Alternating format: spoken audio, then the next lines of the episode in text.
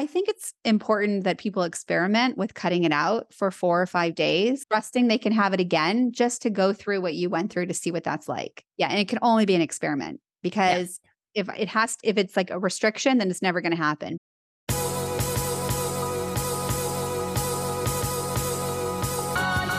Welcome to the Mind Your Body Show, where you'll learn how to get your mind right so that your body will follow. I'm Trudy Stone, certified culinary nutritionist, TV guest expert, and author. After self-hacking my mind and body to lose 30 pounds, I now help busy, overwhelmed women use stress as their superpower so that they can rise above it and become more calm, resilient, and physically fit. Each week, not only will you learn nutrition and stress management habits, you'll also learn about the power of food to enhance your mental and physical well-being and how to overcome your battles with living a healthier lifestyle. The secret to eating healthier, improving your mood, and increasing your energy are not only about what you put in your stomach, it's also about what's going on in your brain. So congratulations on showing up. I promise to support you on your health journey with every single episode. Let's begin. Welcome to the Mind Your Body Show. This is culinary nutritionist Trudy Stone, and I am so grateful that you tuned in today. But first, I have a question for you. What are you really hungry for? Well, that's the question we're going to be answering today with today's guest. Let me tell you about Kim. Kim Shapira is a celebrity dietitian, nutritional therapist, and author. Kim also holds a Bachelor of Science in Kinesiology and a Master's degree in Human Metabolism and Clinical Nutrition. Kim has spent over 25 years helping people lose weight and keep it off, both in her private Los Angeles practice in hospitals, sports clinics, addiction centers, and universities. In her new amazing book, This Is What You're Really Hungry For, 6 Simple Rules to Transform Your Relationship with Food to Become Your Healthiest Self, Kim shares her method to help you get well and stay well by leading your own body, shedding guilt, finding peace, and making it normal to eat the foods you love. Welcome to the Mind Your Body Show. Kim, how are you? I am so good. How are you doing? Thanks for having me. I'm doing amazing, and I'm so glad to have you here. Yeah, let's get into it. I wanted to know, like, when you even first saw the name, the title of the book, what did you think the answer is? I thought, ooh, she is on to something. This Kim knows what she is talking about, because that is the question, right? It's really getting to the root. And I know we're going to get into this. I'm probably getting ahead of myself, but I feel like a lot of people use food as a Band-Aid approach. I often say it's like a crutch, right? Yeah. So yeah, we're going to talk about that here today. We're going to unpack it all, Kim. And I really want to acknowledge you, speaking of your book, on such a phenomenal book. I really see it not even just as a book. It's really like a healthy eating manifesto that really is like a must read, whether you're trying to lose weight or if you just want to eat healthier. So kudos to you for a fantastic piece of work. Thank you. I might borrow that from you because I absolutely love that and think that that is fact. I think so too. Yeah. So Kim, I know I read your amazing bio, but I always like to hear people talk about themselves in their own words. So if this is someone's first introduction to you, can you give us a little bit of a background about who you serve and what it is that you do? Yes. So I have a private practice. I'm a registered dietitian, and my degree is in human metabolism and clinical nutrition. So that tells you right off the bat that I can help you with any disease state, preventing disease, if you're taking any medications, what foods interact, all the things in order for you to feel well. And basically that's where my education started. But really when I got into my practice, I started recognizing I didn't know anything about the people living inside of the bodies that they were, using in this lifetime. And so I started failing pretty much right off the bat. When I went to graduate school, it was because I was interested in why people feared fat. It was the snack well era, and everybody was cutting fat from their diet. And by the time I got to grad school, everybody was just trying to do high protein. And I remember Dr. Atkins died of a heart attack, and it was like really hush hush on the news, and thinking like, oh my God, people are following his diet and they have no idea that this man died of a heart attack. Mm-hmm. And so I was very interested in the psychology of it. And it makes sense when you understand like who I am. I was sick when I was younger, when I was 12, and I spent a long time just trying to be well. And somebody when I was in high school told me that food could either make you sick or healthy. And I grabbed onto that and I said, okay, well, I'm choosing healthy and I want to know all the things that I can eat that are going to keep my body so healthy. So when I went to grad school with this intention of helping everyone else get healthy, I didn't actually realize that they were going to get in their own way. And so I mentioned it in my book, but pretty soon into my practice, I was helping a client. She had lost 30 pounds. And she said to me, you know what, I'm going to gain the weight back now.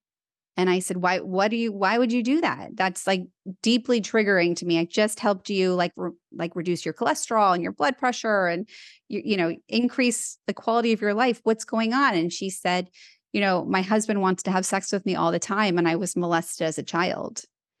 And I thought, oh man, I don't know what I'm doing. This is not about kale. Mm-hmm. And you know, I started recognizing, oh my gosh, my clients are eating the same way that I'm shopping. This is interesting. I thought I just really liked shopping and liked having new things. And then I started recognizing every emotion for me told me that shopping was a good idea, even on the days that I couldn't afford it.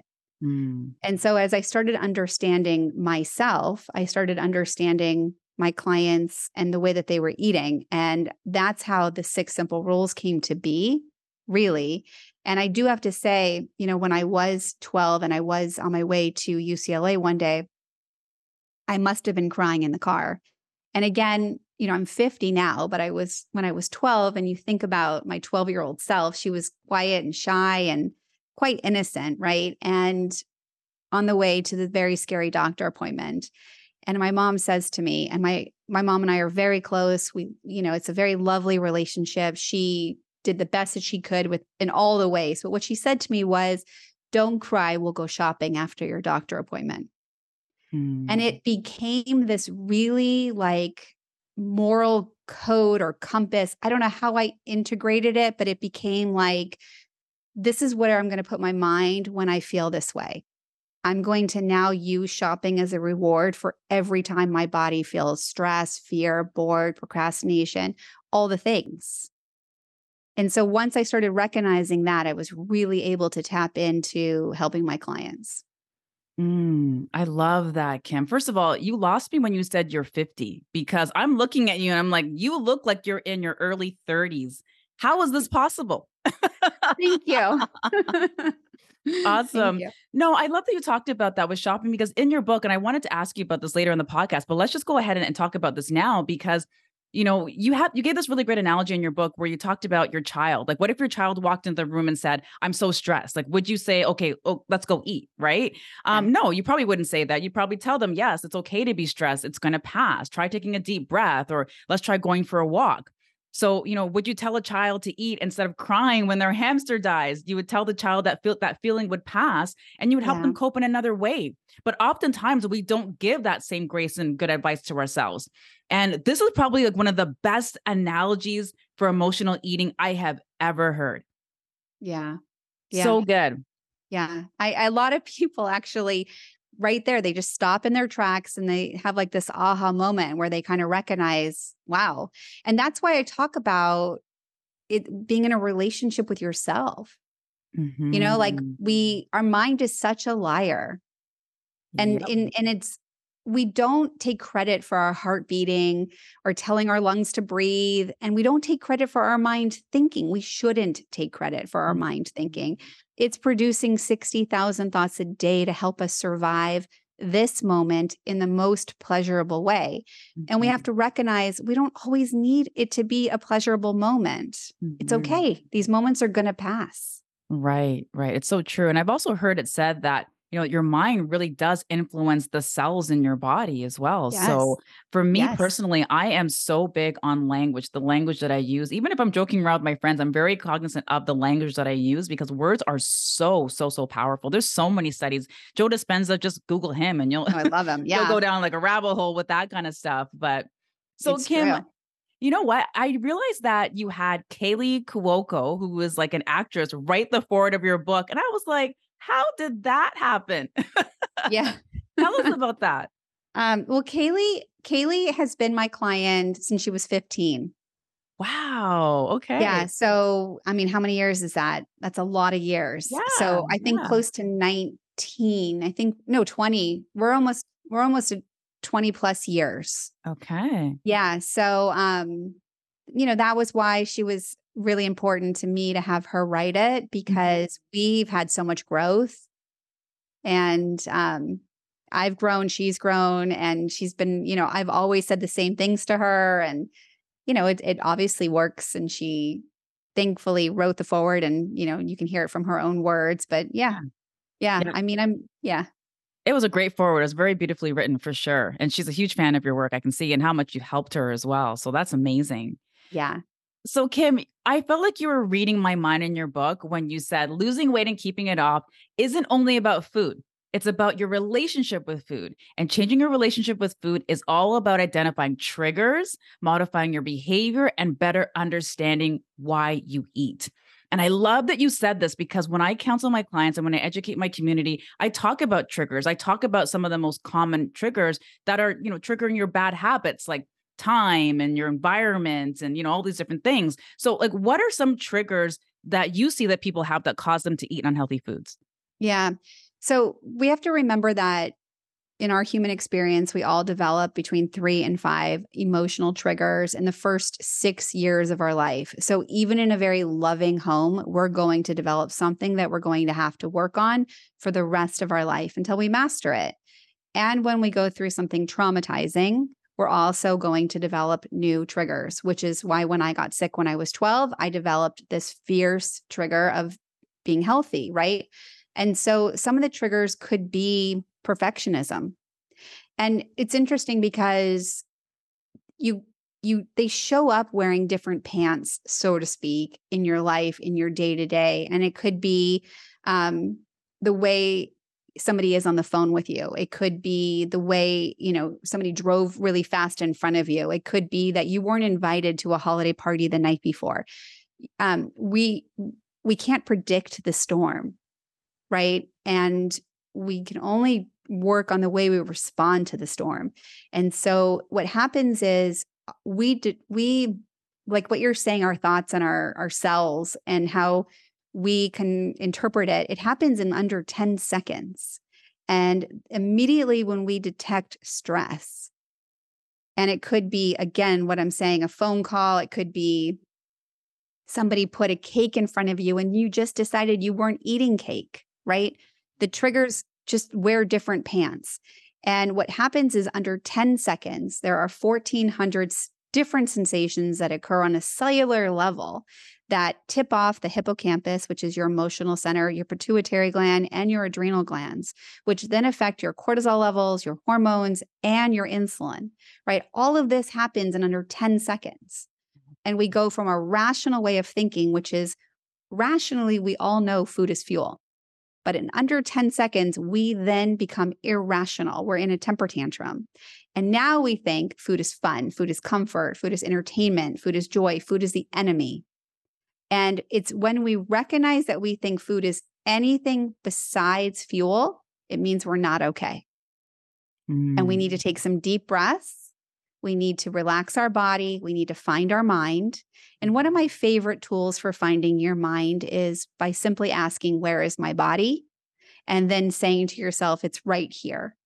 And then say, where is my mind? And then to go find your mind. If your mind is not here inside your body, you have to repeat the whole thing.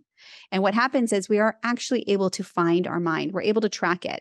Like every single person right now listening could actually track how badly they have to pee. They can also track how hungry they are. They can track where their mind is. It takes a split second. And if you can't find your mind, it's not here. And so you should not make any decisions on food until you know where your mind is. Oh, that's so, so, so good. Yeah. And also thinking back to your book, you had an analogy with a client of yours who was eating chocolate, I think, a lot, and her husband had passed away or something. And yes. You encouraged her to like wait till she got home to have the chocolate versus eating in the park. Maybe, I don't know if I'm getting this right. Yeah. She needed to break the habit. She was trying to, I think, prevent going home. She was trying to avoid difficult situations and find joy. And so her mind was like, just stop at the store and get some chocolate here. We can't predict how long we're going to stay in a certain mood, or feeling or state. And it's going to, everybody's going to go through their own process and their own time. But she also wanted to lose weight. So it is possible to be grieving and to lose weight. Mm-hmm. And it is possible to be grieving and also to maintain your weight. Mm-hmm. And so all I have to do is be able to accept the feelings that I'm having in my body and also recognize I can be hungry too. And they're not the same. And I have to honor both of them separately. Yeah. Yeah. I love that. So Kim, I know that you have 6 main rules for eating that I love. But before we get into that, I have just a few questions that I think will really help listeners and people that have failed at dieting before. Because there's a lot of people who failed at dieting before and they're afraid to try again. And I think this is such an important topic because I actually know this from personal experience and I know how defeating it can be to fail at dieting again and again and again. So with my story, long story short, I lost 30 pounds about 8 years ago now. And prior to that, like I kept losing it and gaining it back and losing it and gaining it back. There was things that I did, you know, to kind of cement it this time. Of course, healthy habits was definitely one of them. You talk about this in your book too, but knowing my why and having a really clear and strong why. But you say in your book, identifying why we're eating is the key to losing weight and keeping it off, and using food purposely matters. So can you tell me more about that? Like, how do you know what matters? Yeah, it's a good question. It's kind of like, if you know that you're in Los Angeles and you have to get to New Jersey and you know that you're going to have 2 stopovers and that's going to be just a long way to get there. And there could be a storm. The delays could be extensive. Do you not go? I think most people still make the trek to New Jersey, right? So they already know their why, their destination. They've set up their mind to make it happen. And when people are trying to lose weight, they get knocked off course. They don't actually see the purpose, they don't find joy in this journey. They're only looking at the destination. I didn't get there. I didn't make it that time, right? And the reality is we have to kind of come back to the place of, I know this might have some bumps, but even if I have the bumps, I'm going to stay on the journey, right? And no matter what, they have to know where they're going, and then they have to make up their mind that they're going to stay on that journey, no matter what. So what happens, like my whole thing for eating is I want to feel well. And which means that I'm going to look at the ingredients in the food. I'm going to look at the food and I'm going to ask myself, how will I feel when I'm done eating this? Mm-hmm. And everybody should be taking that kind of approach, in my opinion. If I have birthday cake today, how will this affect me? And my answer is, it won't, because I'm not going to have it tomorrow, because I'm here now enjoying my birthday. And I don't need to have it every single day. I'm trusting that I can have it whenever I want. Mm-hmm. But I'm also going to try and find the birthday cake that agrees with my body. And I'm not going to feel bad doing it. Yeah, no, I love that. That's so amazing. So Kim, I feel like our values are so aligned in reading your book. And in terms of deprivation diets specifically, okay? And we talked about that at the beginning, which, spoiler alert, deprivation diets don't work. So it was such a refreshing read to see this in your book. And I love when you said, we equate diet with restriction, punishment, and green smoothies topped with flaxseed. All of our favorite foods snatched from our hands, leaving us hungry and unsatisfied. Paleo, Atkins, keto, skinny beet. You guys can fill in the blank there. They all tell you what you cannot eat, or worse, they tell you exactly what to eat. So Kim, I was ready to give you a standing ovation at that point. And that was like at the beginning of the book. So how can people make weight loss sustainable? Let's talk about that. Yeah. Again, they have to know their why. Mm-hmm. Why are they doing it? And it can't be for a wedding, because then we have to focus on what happens the day after the wedding, right? So it has to be like, we have to change our mind from losing weight to weight maintenance. I want to maintain my weight loss. That's the mindset we have to have immediately. And our bodies don't know if we're having an egg or we're having steak. It knows that we're chewing something. It knows that it has certain nutrients in it, but it's our mind that is making up all of these stories. And we have to get back into our body and feel what our body needs. So the truth is we can eat anything we want. But the caveat is that we have to only eat foods that make our body feel well. When we take away foods that we love, this is that deprivation idea, and this sets us up for a binge. Because most people use willpower in a diet, and we run out of willpower. But inner power is infinite. We have so much in, like, if we can start just gaining this inner power, which is ignoring the noise and coming back into my body with confidence, then we're winning all over the place, right? So somebody who has inner power knows that they have everything they need inside of them in difficult times, and knows that food is fuel. I like that. I like that. You know, and there was someone who said to me before, like, with every bite that you take, you're either fueling health or you're fueling disease.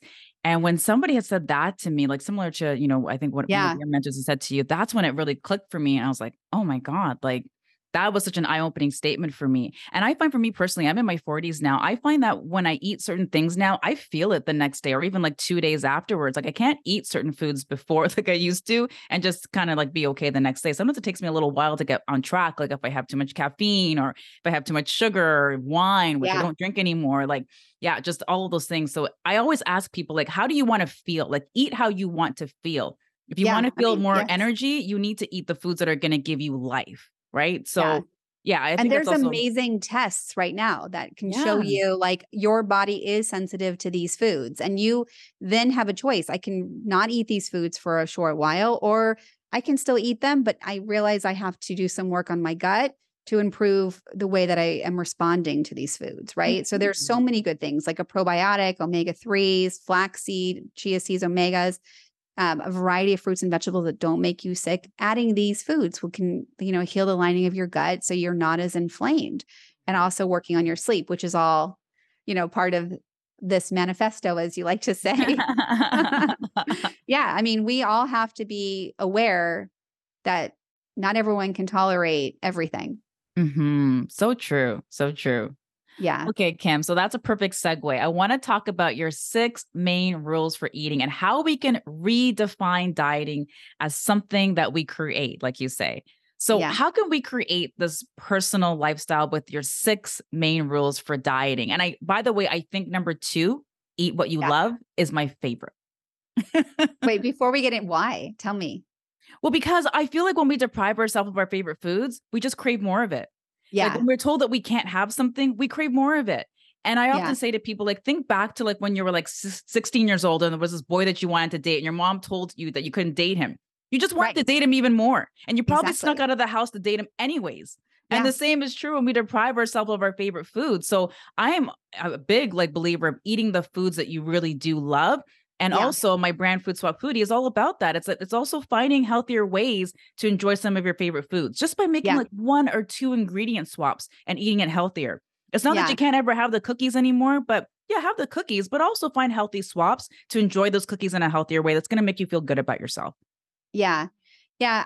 Yes, I agree. I usually refrain from the word healthy, and I'm so glad you brought it up, because I think this is also a triggering word for people. Mm-hmm, mm-hmm. Yeah, it can be. So let's go over rule 1 and then I'll explain why I feel that way in rule 2. Okay.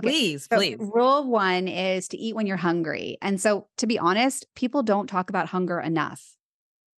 We need to talk about hunger. If you suddenly stopped having to pee, you would run to the doctor. Yeah. People are not hungry.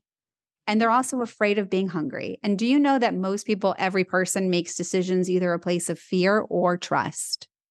And so we have to come to a place of trust. I trust that my body knows how to take care of everything that I'm giving it, and that it's going to be hungry when it needs to be hungry and satisfied with this amount of food, right? We have to come back to a place of trust. Mm-hmm. So the rule is eat when you're hungry. And in order to make this rule work, you have to take your normal portion not the chef's normal portion, because the chef is preparing somebody who's 6'4" and 5 feet, the same portion. Mm-hmm. And we don't know if they just, ran a marathon or, what weight you are. We have to kind of listen to our own body, what our normal portion is.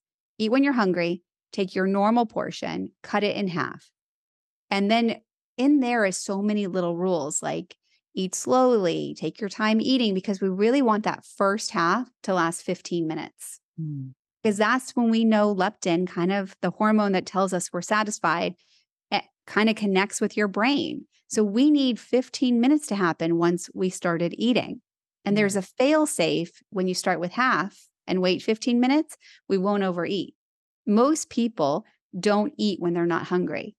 Mm-hmm. And so we just need to give our bodies time to tell us we're satisfied, trusting that we're going to eat again as soon as we're hungry. And we want to be hungry. We like also the same in the same vein of like saying, you remember the boyfriend that you weren't allowed to date? Now all you want to do is date him. If I said to you, okay, you get to pee one time today. You get to pick when you get to pee, but only one time. We would all go into such a state of anxiety. Like, what? Imagine saying like, you don't get to eat.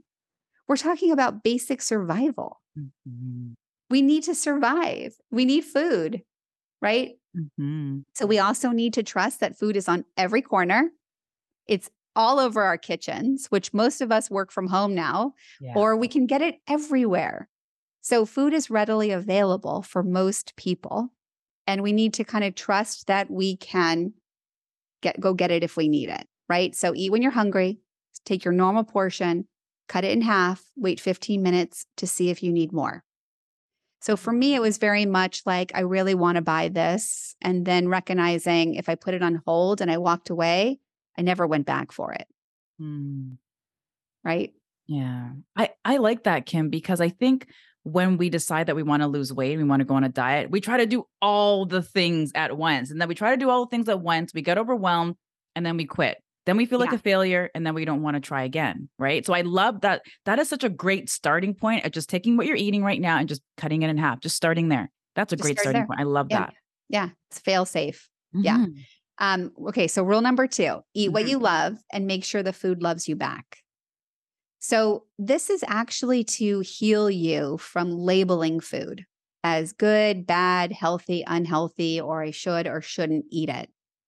I like just imagine if we called all food bananas, okay? And I handed you a banana. What would happen if I handed you a banana right now? What would you do? I'd eat it. I'd peel that thing open and I'd eat it right away. Most people would say, am I hungry for this now? Mm-hmm. Or can I save it? Thank you for the banana. Yeah. They're not usually jumping right in to eat a banana. Most people question why there's a banana here, right? Mm-hmm. And the hope is that if we start labeling food as a banana, and we labeled pumpkin pie as a banana, or we just saw everything as just food without labels, then we would always come back to, what do I need this for? And how, like, am I hungry for this now? And we would kind of trust that the banana would be there waiting for us, right? Right, right. And then if we didn't label the food, there wouldn't be any shame or persecution. We'd be able to concentrate on what my physical body is feeling. Okay, I don't do well when I eat this anymore. Let me see what's going on with my gut. Right? We have to come back to the relationship we have with our body and what our body is telling us. Right. Not our mind. Yeah. So there are things that are healthy. I just don't like to call food healthy because, the truth is blueberries give me diarrhea, and blueberries are full of antioxidants and they're on the superfood list. Yeah. But they're not healthy for my body. Okay. Right. So we have to be very aware of what our body needs versus what someone else is doing. Right. Right. Yeah. So can I start calling a donut healthy? I wouldn't call it healthy, but I would call it a banana. You would call a banana. So if you were handed a banana, most likely you don't start eating it, but rather you would think, am I hungry for this banana now? Right, right. And there's the fail safe that even if you've got that banana now, you're only eating half. You're putting the other half on hold. and most likely will forget about that banana.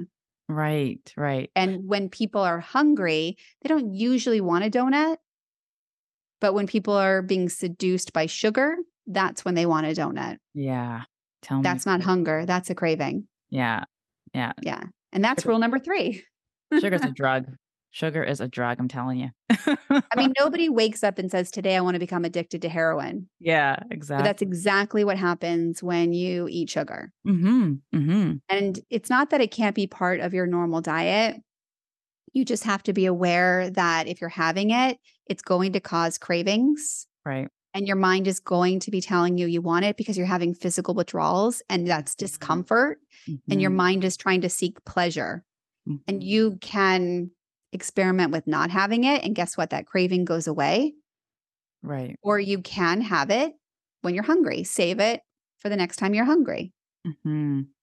Yeah. Yeah. When I was losing weight, my problem, my weakness were cookies. Like I couldn't, like I just loved cookies. They were just always in the house. And I found that when I started cutting back on the cookies, my taste buds actually started to change.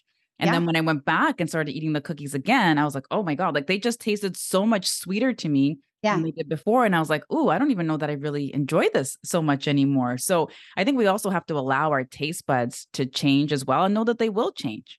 They change every, like our taste buds change every 7 years, to be honest. Mm-hmm. But what's happening with sugar is that it's so offensive to our brain. Right. That if we were to slow down and really take a bite of something sweet, we would recognize we're not actually liking it. But because we're attaching pleasure to it, it's being stored as pleasure. Mm. It's also being stored in the same place that drugs are stored. And so that's why it's so addictive. Right, right. But it's completely offensive to us. Right. We just don't take the time to notice it. Yeah, for sure. Yeah, yeah. But you're right. And so once you cut it out and then you recognized it, you're like, whoa. Yeah.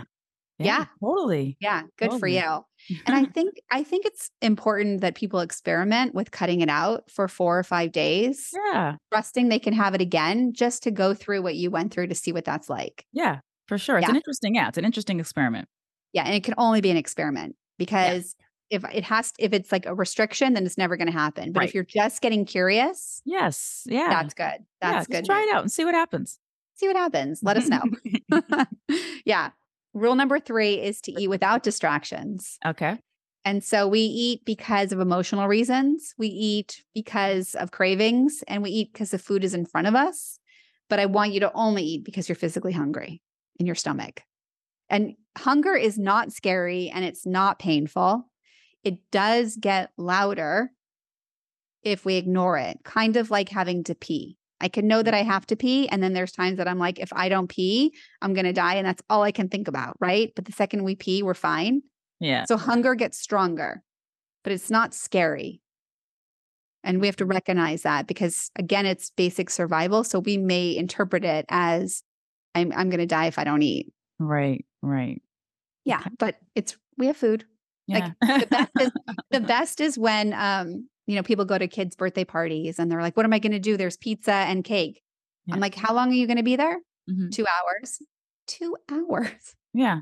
Right. You could eat before, you could eat after, you could eat the cake and the pizza, but it's only 2 hours. We become so focused on it. Yeah. Yeah. And we start thinking about it before we get to the party. Yeah. And it's just, it becomes the whole thing. It's our thoughts. Yeah. And it's funny. People are so worried about what they're having next Thursday for dinner when they're like in this moment now. They don't even need to be worrying about Thursday. Totally. Yeah. Yeah. Rule number 4 is 10,000 steps every day. And really the average American gets about 3,000 and we really need about 7,000. But in order to maintain our weight, it's 10,000. And this also helps with our digestion, our circadian rhythms, our sleep habits, and our hormone balance. And it puts you in a much better mood when you do it. Mm-hmm. Yeah. Very important. Good for our joints too. Because we gotta move.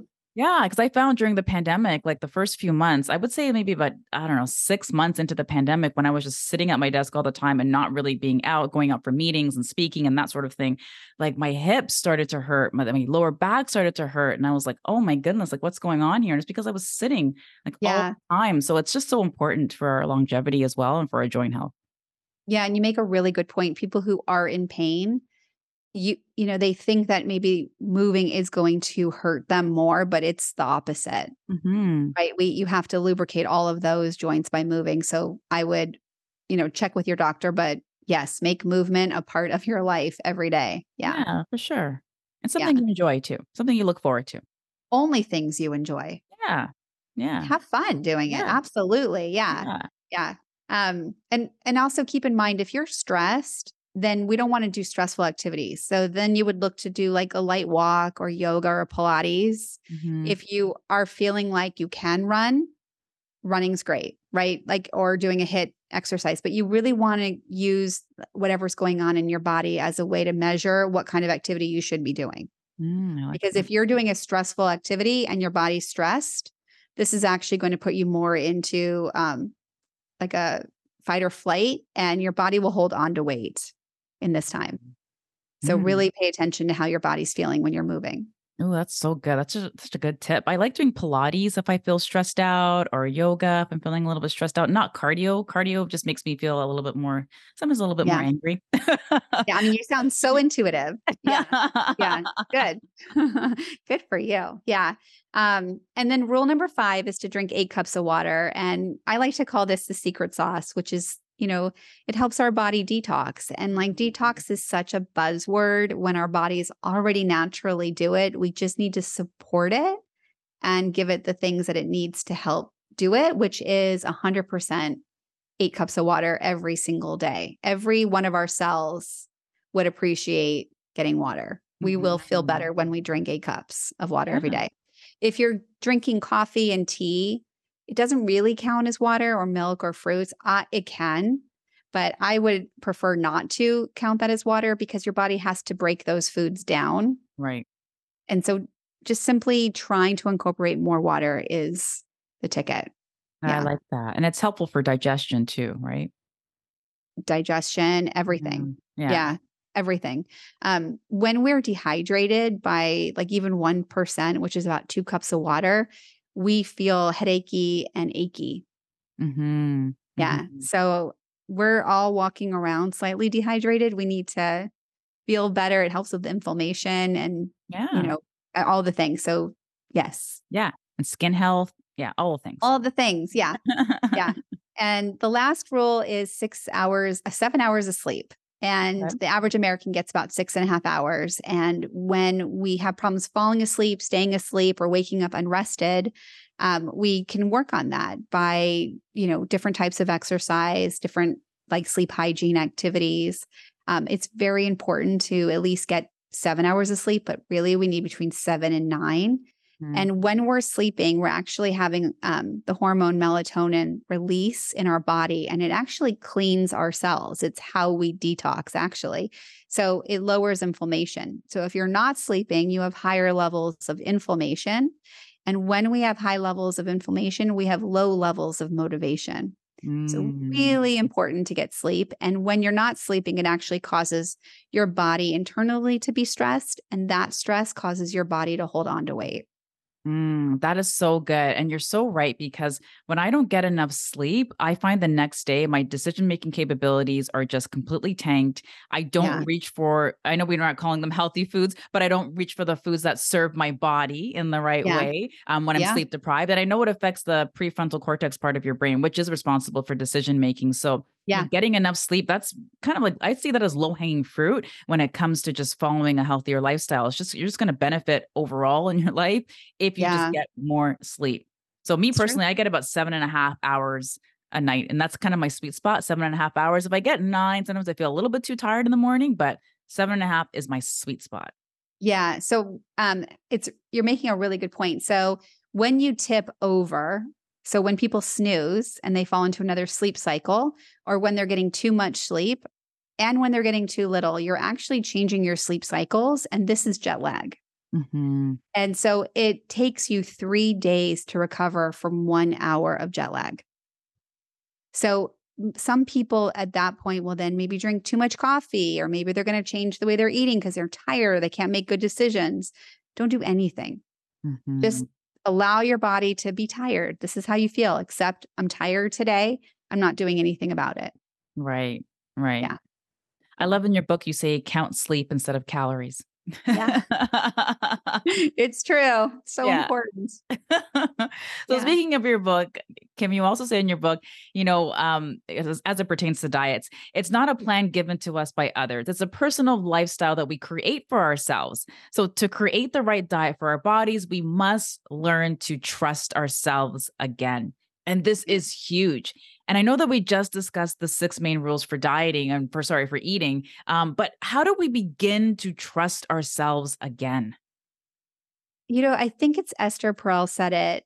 A person can have up to 8 relationships in their life. And sometimes they have 8 relationships with one person. And I think understanding that you are in a new relationship with yourself and you get to figure out how you want this to go and what commitments you want to have.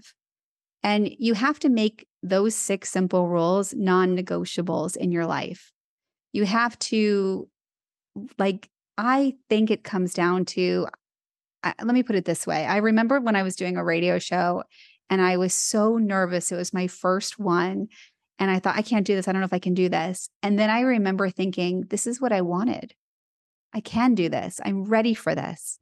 And it was such an important moment for me to recognize this is what I wanted. And so I was able to just confidently go on, and it was easy. It was fine because I was ready for it, right? But trusting yourself, just saying to yourself, I have a destination. I know where I want to go. I'm willing to bet on myself, to commit to myself.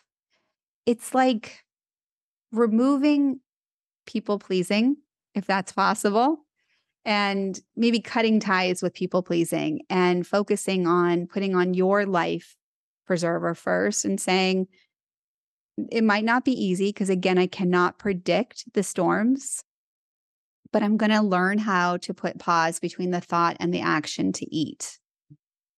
And I'm going to become a deep breather. I'm going to breathe, and I'm going to trust that I know I have everything inside of me that will help me survive this moment.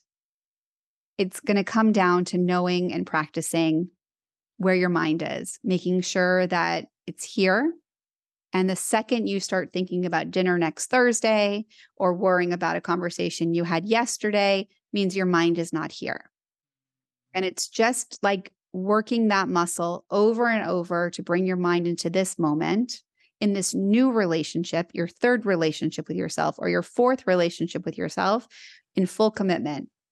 And so we talked briefly about willpower and inner power. And one example I love to use is if I'm a vegetarian and I'm going into a steak restaurant and the waiter says to me, what can I get you? And I say, what are the vegetarian options?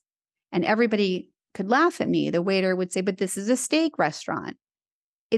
It's how I'm going to posture myself in that moment, right? With confidence, knowing exactly who I am and saying, I know, but I don't eat steak. What are the vegetarian options, right? I need to believe in myself so nothing else can get in my way. I love that. That is so good, Kim. And I think when it comes to confidence, confidence comes when we keep our commitments to ourselves. And I think every time we break a commitment with ourselves, I think that erodes our self-confidence slowly over time. And I know Ed Mylett, I'm a huge fan of his, he talks about this as well. You know, an example of that could be, you could say, hey, I'm going to work out tomorrow morning. And then tomorrow morning comes and goes and you don't work out. It's like, okay, and then you kind of lose confidence in yourself. So maybe start thinking about how can I make it easier for me to work out the next day? Maybe I could just put my gym shoes by the door if I'm going to go out for a walk, put my gym clothes, sitting right by the door. So I don't even have to think about what am I going to wear in the morning. I just wake up, the clothes are there and I put them on. But I think it's so important for us to keep those commitments that we make to ourselves, because that really does help to bolster our self-confidence for sure. Yeah. It's, I love all those ideas. Again, these have to be non-negotiables in order for you to change. It's and it doesn't have to be intense or hard. What I know to be true is that if you follow my 6 rules and you want to lose weight, if you follow them at 90%, you're going to lose between 1 and 4 pounds in a week. If you follow the rules at 80%, you're going to lose between 1 to 2 pounds in that week. If you follow the rules at 70%, you're not going to lose any weight. If you follow the rules at 60%, you're going to be gaining weight. But that 70% where you're not losing weight, you are maintaining. And that's also a win. But the point is that you can be accountable to yourself by saying, what am I doing? What percentage of the time am I doing these rules? Or what percentage of the time am I committing to myself here? Right. And then building a schedule around your commitment. Ooh. You have to. Yeah, I like that. Yeah. My commitment to myself is a minimum of 3 times a week that I work out. And I do whatever I can to hold on to that 3 times a week. If I work out 4 or 5 times, great, amazing. But my minimum to myself is 3 times a week. And sometimes it doesn't actually mean like doing like an actual workout in my house. Sometimes if I don't have the time for that, it's like, maybe I'll just go for like a walk instead. Yeah. And I'll just take a phone call while I'm just like going on a walk. So I try to find ways to hold myself to that commitment, because I know if I don't feel the greatest about myself, because I'm like, geez, Trudy, you didn't really move your body like you said that you were going to. You committed this to yourself and to your health, but you're not doing it. So so I love that you said that. Yeah, that's what it comes down to. Mm-hmm. So Kim, I have a question that I asked all of my guests, and that is, what is your favorite way to take care of your mind and your body? I think they're very similar to me. I walk almost every single morning, and on my walk, I meditate. So I do a walking meditation. And like I said, it's a non-negotiable. And sometimes I don't want to do it at all. And I'm, throw a full temper tantrum inside myself. I want to return phone calls, or I want to listen to a podcast. I want to do anything else besides meditate. But since it's a non-negotiable, I do it anyway. And I always find, no matter what, I feel better after, and I always am so glad I did it. Right. And so I think the meditating is probably the most powerful thing that anybody can do for themselves. It retrains your mind. It helps you get your mind back to this moment. It gives you the power to, in any sort of moment, be able to know that you can bring your mind back here. And again, it's not always the same type of meditation. And it's not always something I want to do. And sometimes I can really only do 11 minutes. And sometimes I like it so much, I'd repeat and do another one. But I think staying committed to meditation has been the key for my mind, for sure. And walking is definitely, I don't know how I would feel without 10,000 steps every day. I love it. I love that. And I love that you do it first thing in the morning, because I often say that if you are going to work out or get some sort of activity in, try to do it in the morning if you can, because when you think about the rest of the day just constantly takes away from you. And in the morning, really, that is the best time to give to yourself. So I just say, just do it in the morning and just get out of the way. And you're not going to feel bad after working out or after moving your body. You're always going to be like, geez, I'm so glad that I did that. Yeah. And anybody who's struggling with sleep problems, working out first thing in the morning actually tells your body, this is the time we wake up. Really good. If you start working out in the afternoon or evening, it could actually cause you not to be able to fall asleep. Interesting. Okay. Yeah. Yeah. So I highly recommend the morning. Yeah. Good to know. Good thing I work out in the morning. So Kim, this was just such a fascinating conversation. I really could talk to you all day. You're just a wealth of knowledge and information and expertise. And with that, like, where can people find you if they want to learn more about you, if they want to follow what you're up to? Where can they find you? I am everywhere on every social platform at Kim Shapira Method. So Pinterest, TikTok, Instagram, LinkedIn, everywhere. Kim Shapira Method. And I see clients privately, and I have groups. I also have a webinar class available, and of course my book. So I'm happy to talk to anybody. So please reach out and let me know how you're doing. And I'm so happy we had this conversation. It was so fun. Me too. So please, guys, make sure you pick up the book. I will put all of Kim's links in the show notes for you guys, but make sure to grab the book. This Is What You're Really Hungry For. Again, a phenomenal book, but don't just stop at getting one for yourself. Don't be selfish. Get one for a friend that's also trying to follow a healthy lifestyle as well, because it really is great. And once you guys read the book, you'll see exactly why I'm just going on and on about it, because it really is an amazing, amazing, amazing piece of work. So Kim, thank you so much for stopping by the Mind Your Body show today. This was, again, such an enlightening conversation. I think there's a lot of gold nuggets here that is just going to help people to just have a healthier lifestyle. Those people who have tried to lose weight before that have failed, I think we've shared a lot of great tips here today on how they can just get back on their horse and try again. Like, just believe in yourself. You can do it. You can try again. If it's important to you, you can do it. In Kim's book, she talks about your why and really having a clear and strong why and how to do that. I think there's exercises at the end of each chapter that they can put into action as well. So again, make sure to follow Kim. But Kim, thanks so much again for stopping by. It was such a pleasure having you. Thank you for having me. Thanks for listening to this episode of the Mind Your Body Show. I hope that you learned something new to help you transform your life and your body. For more after the show, make sure to head over to trudystone.com. That's where you'll find all of the show notes. Also, make sure to head over to iTunes to subscribe and leave us a rating to let us know what you thought about the episode.